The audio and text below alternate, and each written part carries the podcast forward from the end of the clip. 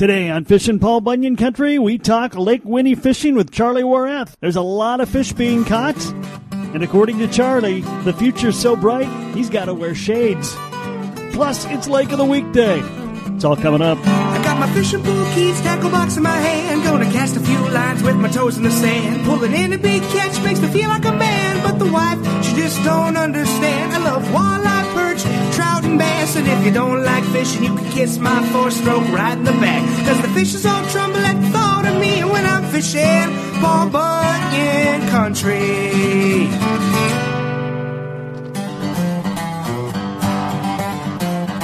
Hello, I'm Kev Jackson, and this is Fishin' Paul Bunyan Country presented by Northland Fishing Tackle. Well, checking in with Charlie Wareth of uh, Charlie's Gone Fishing Guide Service over in the Deer River area. Charlie, welcome back to the show. Great to have you back. Hey, thanks for having me, Kevin. It's always a pleasure. So You're out on the water right now. Uh, where are you fishing today? I'm fishing on Big Winnebagosh. Uh, it's a beautiful day out here, a little haze and uh, not much wind, which everybody knows that that's why they call it. It can get pretty windy out here. So What are we seeing so far? Are we getting a good bite this morning? yeah, there's plenty of action. Uh, it's actually the you know, it's going to be uh, really something come next spring and through the next couple years here. Uh, there seems to be three year classes of fish out here right now.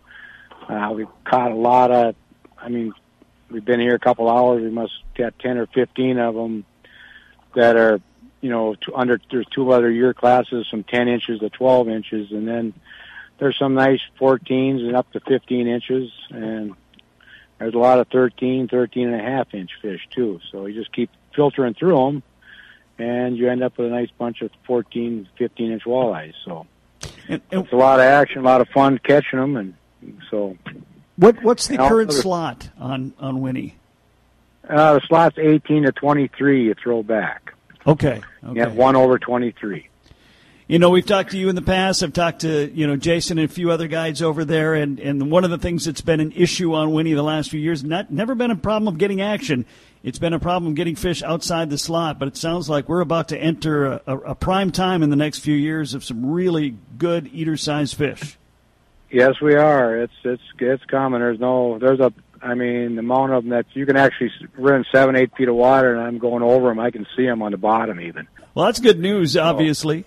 Yeah, it's great great news. It, it, also, what it helps a lot when it this lake coming back is the fact that they're not you know all the pressure on the all the smaller lakes in the area here. You know this lake here can hold a lot of boats and takes the pressure off, and the other lakes can you know regenerate themselves a little bit too. So it'll be a uh, all around good deal for everybody in all the area lakes too. So The other thing that uh, has been going on in Winnie the last few years is with uh, uh, the establishment of more zebra mussels. That lake has cleared up some, um, and that's been an adjustment for anglers and guides to figure out where the fish are going to be. They're not quite doing what they used to do sometimes. well, I I mean I don't know. Right now I'm looking standing there looking at the water. I can't see four inches down. Okay. It's got a green film on it. We're fishing seven eight feet of water, right where we used to fish. Well, that's good. And yeah, so I'm, I'm I've caught some rocks out here the last couple of days too, and they do have zebra mussels on them. But it's uh, there's a lot of water coming through this lake. You know that Mississippi River runs through it, so it flushes it out pretty good. So they got to. I thought they put a little too much emphasis on being too clear to them zebra mussels, and you know like Cass Lake has had them. Cass Lake is clear, and they always been catching fish over there for the last few years. It's uh, I just think it's the main thing till you got fish. You know, there's this was a shortage, and but right now, in the next couple of years, they're way looking, and there's going to be a uh, three nice year classes back to back, which makes it nice that you know you just have one year class. Next thing you know, it grows outside the slot or something, and, and but you got two more years coming right behind it, and and hopefully after that there's some more. So Yeah, I've never heard anything as far as when it comes to zebra mussels affecting the numbers of fish. It's it's been more, uh, you know, where they might be and and what time you have to fish. But uh, the population numbers on Cass, as you noted, excellent. It sounds like Winnie are, are spectacular as well. So that's good news all the way around. Yeah, and we're fishing the same hours. We're fishing eight to four, and uh, you know, naturally there's some days too that it hasn't, you know, you know, activity. But there's a lot of nice perch too. I think the perch size has increased due to the fact there hasn't been a lot of pressure out here in the summer. So now, you know, people haven't fished it, so they haven't kept the perch, so the perch have increased too. So, And that's a nice thing to be able to uh, fall back on if the if the walleyes are not cooperating it one particular day. yeah, and that and it's nice bonus fish too. So, So have you been uh, fishing primarily on Winnie this summer? Or where else have you been fishing? well, I went to a couple smaller lakes area here, and uh, and they've been all right too. It's the crappie fishing normally this time of year is kind of a go-to thing, but this weather, this 80 degrees every day, it's hot, humid. I mean, besides mosquitoes hatching faster than and you can swat them, that uh, it's kept the crappies at bay. They ain't in their normal fall haunts. It's just, you know, they don't have a calendar, so they don't know it's the end of August, first of September here yet. So, and the water temperature's not dropping. It's actually almost 74.8 right now, and and with no wind and stuff, that hot air, it just keeps keeps uh, not dropping, and crappies are not gone into their fall mode yet. Next week looks like the weather's supposed to cool down, and then all that'll change. Charlie Wareth from Charlie's Guide Fishing Guide Service, my guest today, talking Lake Winnie fishing. We got a lot more to cover with Charlie. That's coming up later. Up next, it's Lake of the Weekday. This is Fishing Paul Bunyan Country, presented by Northland Fishing Tackle.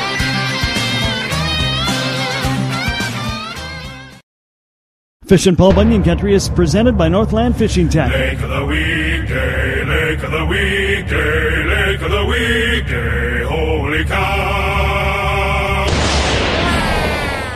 It's Fishing Paul Bunyan Country's Lake of the Week. We are checking in once again with Doug Schultz, the Walker Area Fisheries Manager, uh, as we talk about Town Line Lake. Now, I'm just going to warn you right now, if you want to check it out on the DNR website, it's Town Line, two words. If you type it in as one word, you're going to get a very different lake. So, Town Line, two words. Uh, Doug, a, a pretty decent sized lake, um, and uh, tell us a little bit about it.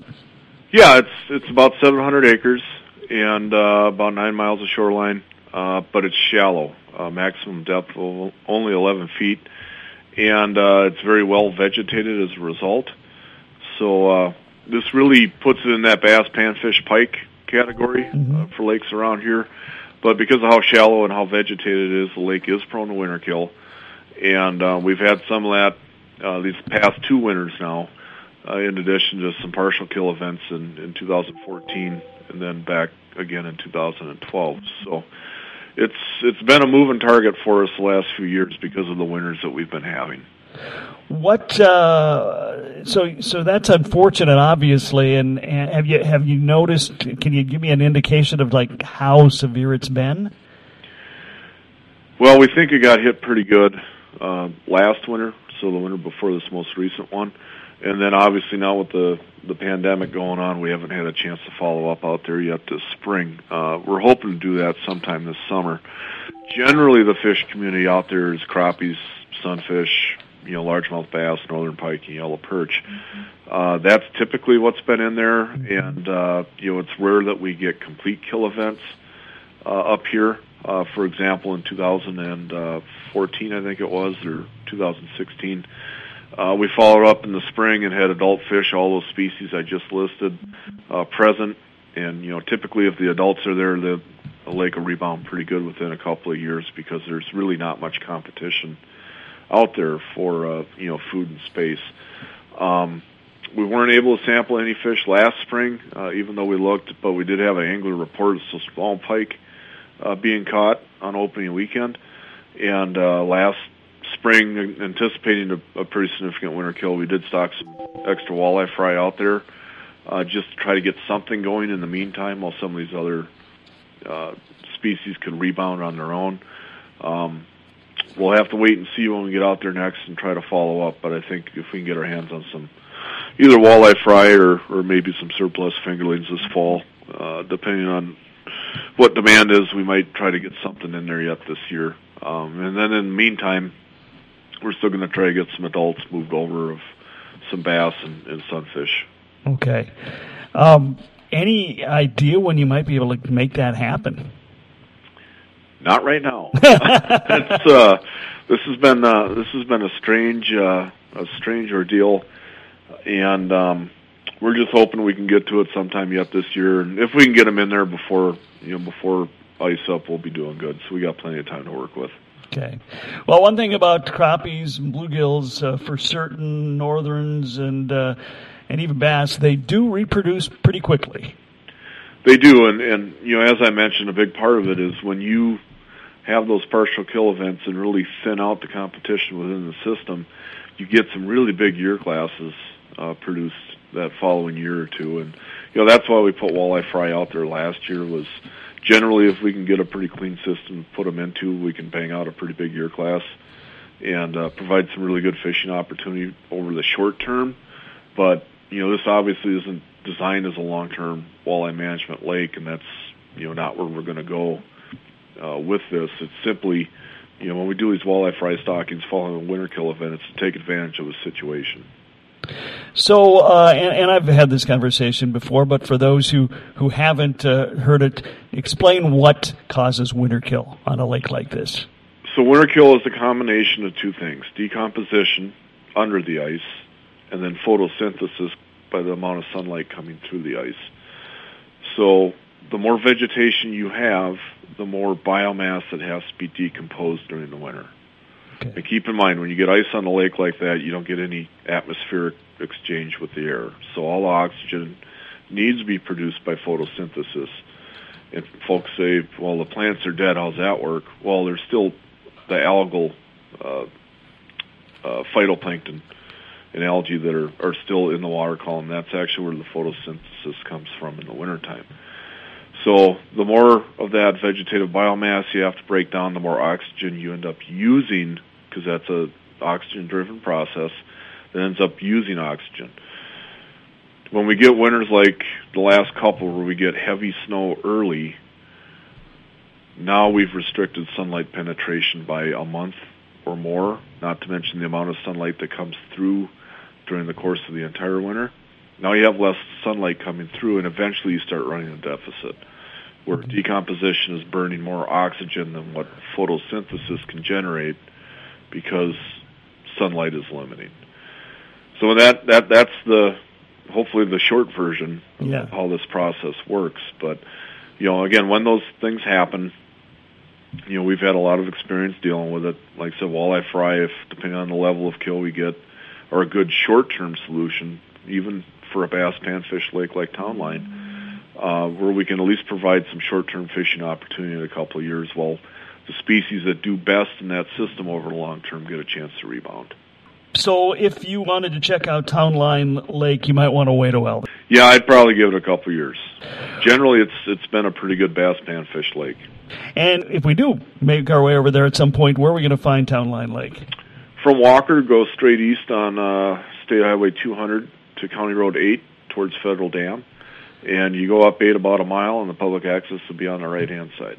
Okay. It is Town Line Lake, our lake of the week. Unfortunately, uh, not in the best of shape right now due to some winter kill. Doug Schultz, the area fisheries manager out of Walker, with the details. Doug, as always, thanks for your time today. Yep, appreciate it, Kevin. Thank you.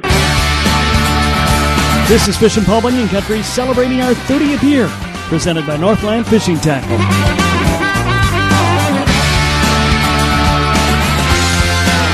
Checking back in with Charlie Wareth of Charlie's Gone Fishing Guide Service. He was fishing on Lake Winnie as we spoke and catching plenty of walleyes. What are you using to catch walleyes right now? Uh, we're spinning, uh, spinning a mini. It's been the go-to thing. Uh, uh, it's just the easiest. It catches the pike. It catches everything else and the perch. And there's a lot of perch around, so you put a crawler on, they seem to nip that crawler off too fast. And uh, at least the perch, you know, chewing on the tail of that minnow doesn't affect affect it. So a minnow bite more than anything, because the uh, crawlers just get chewed off so fast. You're replacing them, spending too much time out of the water. How has business been for you this summer? Have you been busy? Yeah, this part, last part of the, you know, season here, it picked up quite a bit, mainly due to the fact like all the area resorts too are pretty full due to the nobody can go to Canada. So they all tried to book up in here and stuff because they they had to cancel all their other you know vacation plans. So it put a lot more people back in this area here. So. Well, and, and hopefully they uh, they found out that there's plenty of good fishing here, and the other bonus is uh, you can keep more fish if you fish here. Yeah, yeah, that's that's a good point because a lot of them they had they were forced to do this, and maybe they you know come here and said, "Sure, this I don't have to deal with the border crossings or anything like that, and I can catch do well here too." So that could be a good plus for everybody here. So Now, do you But uh, definitely increase stuff around here. Good. That's a, that's and that's we needed we needed that. That's for sure. Um, so, do you continue to guide through the fall, or are you a, a an ice fishing guide as well, or what's your schedule? No, I I've tried that years ago, and uh, I'm just it never worked out. wasn't really a takes too much time and stuff to move, and you need almost two people to do it. If you own a resort or something, you got houses right out in front and and stuff like that. It it seems to you can make some money at it, but it was kind of you got done. You had to pre-fish. I don't have all the information I have available in the summer, and yeah, I just don't do that. And like for me in the fall coming up here, it's a special time of year. Unfortunately, fall is way short, so I kind of put fishing aside here in a couple weeks. And I actually had a moose hunting trip in Canada in September here. Sounds like I won't be going now, but I so kind of shot wrap things up. I got early goose season coming. I enjoy hunting and uh, duck season the 26th of September. So, like Jason and me, we kind of put the boat aside then and and try to enjoy them eight weeks of fall that we have. And once those eight weeks are up, going be snow on the ground and lakes froze over, and then you got Well, uh, it's eight weeks if we're lucky. yeah, if you're lucky, yeah, yeah. I, I was stretching it on the eight. But, I was just hoping. I just, I, I just love it so much. I just, and it just goes by so fast. You can't believe it. Yeah, it's a lot of people's favorite uh, season. Unfortunately, it seems to be the shortest one we have. Yeah, I look at it. I've been fishing all summer, so I know fall fishing is good and all that, but it's uh, just a time that I got. You just have to make a decision. One way, do one or the other, and uh, and I'm going to lean now. I'm ain't getting any younger neither, so I'm trying to lean in towards the part where I just want to go hunting and enjoy myself at them during that time period. So the boat kind of goes away. So, if the boat's going away, probably not enough time to book a trip with you this summer yet.